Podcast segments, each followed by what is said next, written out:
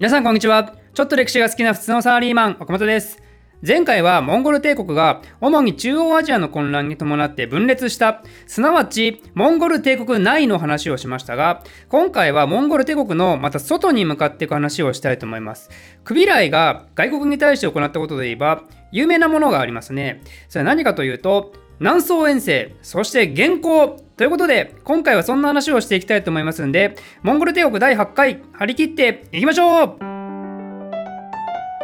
モンゴル帝国が分裂した前回の話から、まあ、少し時間は遡りますが、クビライが1260年に即位すると、自分の即位を知らすために施設を南宋に派遣したんですね。でも南宋は、なんとその施設を捉えてモンゴルに返さなかったんですよ。これにはクビライ怒りますよね。ということで、南宋に対して怒りの軍を派遣することを決定するんですが、まあ、でもそれもつかの間、あの、カーンの位を争ったアリクブ家がまた反乱を起こしてきたんで、それを鎮圧するために、南宋に向かってられずに、クビライは西へ向かう羽目になります。本当は南宋をぶっ殺したいのに、あの、クソ弟めって感じで、まあ、イライラしながら西に向かったクビライなんですが、その後さらにまたイライラを募らせる事件が起こってしまって、なんと、家屋ら辺にいた肝心の手下が裏切ったんですね。だから元いた場所にまた反乱勢力が現れたってことで、アリク武家を追いかけますのやめて、また元いた場所に戻ってこれを鎮圧するんですが、まあ、この肝心の反乱自体はそこまで大した時間かからず収まったんですけど、まあ、でも非常に不穏ですよね、今の感じは、クビライからしたら。実は家屋周辺には今回起きたような肝心の軍閥みたいなのが形成されてたみたいで、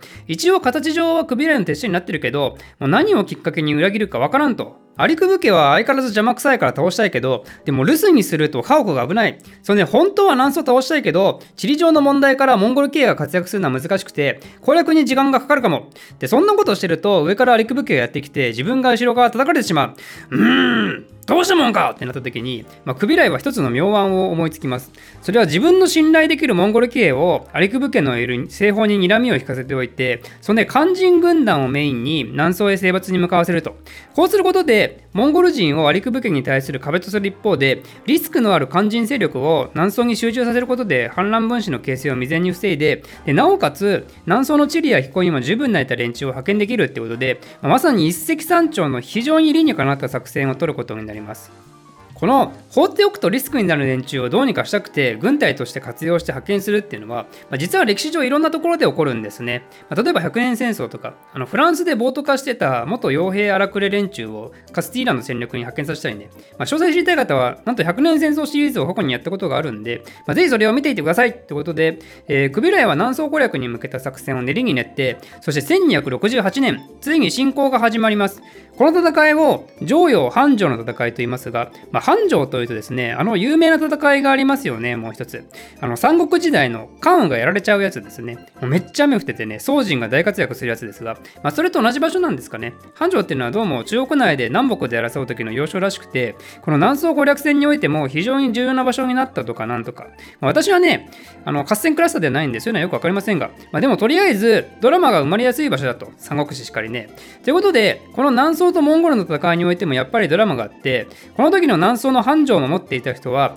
旅文官っていう人で、この人が勇猛果敢に城にこもって戦っていたわけですよ。でもクビライは短期決戦を下げて、その城を囲って完全封鎖をするんですね。でも本拠地の南宋中央政府は、なかなかその救援の軍隊を出さないんですよ。まあ、なぜなら両文官があまりにも活躍しすぎると、それはそれで南宋の中で勢いをつけすぎてしまうから、もう自分たちが滅びるか滅びないかの瀬戸際にいるのに、未だに自国内で権力争いをしていたのが、まあ、当時の南宋だったわけなんですね。だからこそ、モンゴル軍がじっくりと腰を据えて封鎖をすることができたと思うんですけど、まあ、そんでだいぶ遅れて南宋からようやく救援の軍隊が来るんですが、まあ、モンゴルはもう軍事演習をバッチリ行う時間があったんで、もうチームワークバッチリになっていて、これらの南宋軍を叩き潰して、旅文館の軍は完全に孤立してしまいます。でも、旅文館は熱い男ですからね、もう部下をめちゃくちゃ励ましまくって、なんとその後も約2年間ぐらい籠城をし続けるんですね。で、クビライはもうそういうことなら最後の手段だって感じで、まあ、当時としては最先端軍事技術のイスラム式カタパルト投石機を投入して、そして巨大な石を放り投げて城を文字通りぶち壊したんですよ。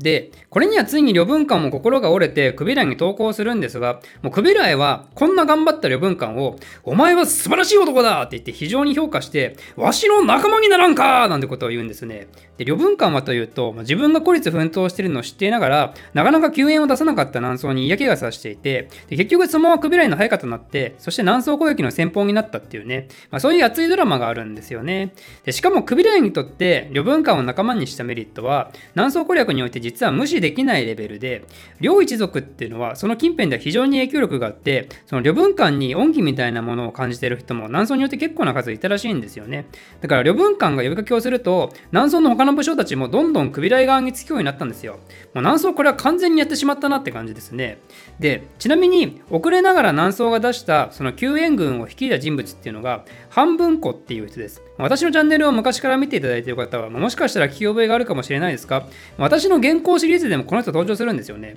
ということで、えー、原稿シリーズをまだ見ていた方がいらっしゃったら、ぜひそちらを見てみてください。ということで、両文館を仲間にして、他の南宋の武将たちを味方にして、もはや向かうところ敵なしって感じになったクビラ一行ですけど、ここに来てなんと突然窮地に立たされます。というのも、ここら辺の時に、ちょうど前回お話しした中央アジアでの混乱がピークを迎えていて、南宋攻撃をこのまま進めるか、一旦中止して戻るかどうするかっていう決断を迫られるんですね。で、結局、クビライは、えー、今もよって感じで、えー、南宋にリソースを一気に投下するっていう大きな賭けに出たんですね。で、これが結局功を奏して、南宋の首都に向かうにつれて、南宋の兵士たちもどんどん寝返り始めて、そして大軍団となったモンゴル軍に、もはや勝ち目なしと悟った南宋政府は、首都の臨安を無血解除させて、で、これをもって南宋はほぼ滅びたということになります。だから、クビライからしたら、余分間との戦争後はそこまで大きな戦いをすることもなく、もうほぼ無傷な状態で南宋っていう国を吸収したってことになります。ちなみになぜほぼ滅びたのかっていうと実はまだ南宋の残存勢力が残っていて最後まで抵抗するんですが、まあ、結局それもうまくいかず1279年に関係者は全員死ぬなり自殺するなりすることになってでこれをもって南宋が滅亡したってことになるわけなんですね。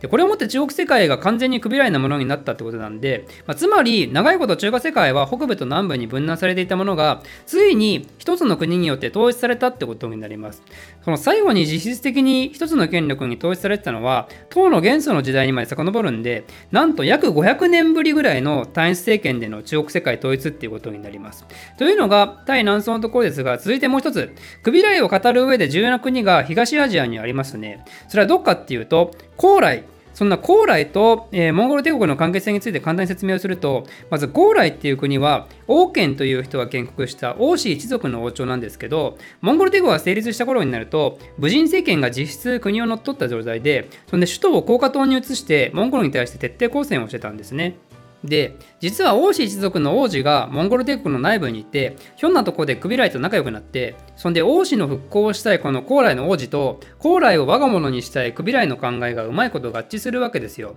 クビライは高麗王子の後ろ盾となって武人政権を制圧して、そしてその王子が国王として高麗のトップに立ったのと同時に、モンゴルに標準の意を示して毎年効能することになったっていうね、まあ、ある意味で2人とも狙った通りの結果になったわけですけど、まあ、でもやっぱりそういうやり方に納得しない勢力が高麗の中にもいて、その代表的なのが三別省って呼ばれる連中ですね。まあ、この人たちも原稿の話でちょろっと出てきましたね。三別省は高麗王室に対して決定抗戦をして、まあ、自分たちで別の高麗政府を作ってしまいます。まあ、でもまあ、まあ、モンゴルはそんなの許さないんで、もう三別省たちは滅ぼされて、で高麗はこれでようやく正真正銘のモンゴルの属国になったっていうわけなんですね。で、その後に高麗王もまた次の子供に交代するんですが、ここで新たについた高麗王こそ、中列王っていう人物。もう日本人にとってもある意味で関わりの強い人物ですね。何をしたかっていうと、この人はモンゴルに対してこういうことを強く言ったわけですよ。日本攻めましょうと。その結果かどうか分かりませんが、まあ、クビラはそれに同調して起こってしまった事件っていうのが、まあ、日本人なら誰しもが知っている原稿ってやつです。中立王がなんで日本の侵攻を訴えたのか、そんでクビライがなんで日本侵攻を実施したのかっていうのは、まあ、明確な理由っていうのは記録として残ってないようなんですけども、まあ、おそらく高麗はモンゴルの属国ってことで、まあ、大陸では自由はないけど、日本侵攻して日本を属国とすることで自分たちの勢力を広めたかったっていう話と、まあ、クビライからしたら南宋侵攻と時期が被るんで、南宋が日本と同盟め組まれてしまうのを避けるためにも、まあ、日本に接触したっていう話があったり、まあ、なんで別にクビライからしたら日本を文字通り支配下に入れるってことを目的としてなかったんで、まあ、実はイメージよりも相当有効的な接触をしてきていたっぽいっていう話もあります。まあ、ということで、えー、原稿も原稿で様々なドラマがあるんで、まあ、あんまり知らない方はぜひ私の原稿シリーズを見てもらうとして、まあ、とりあえず原稿による日本への進出なんかを代わりについにモンゴルは大陸だけでなく海に向かっても飛び出していくことになります元はモンゴル高原にいた一遊牧民族集団のモンゴルがついにここまで来るっていうのは非常に感慨深いですね。ということで、えー、モンゴル帝国は果たしてどこまで行ってしまうのか。この続きはまた次回。お楽しみに。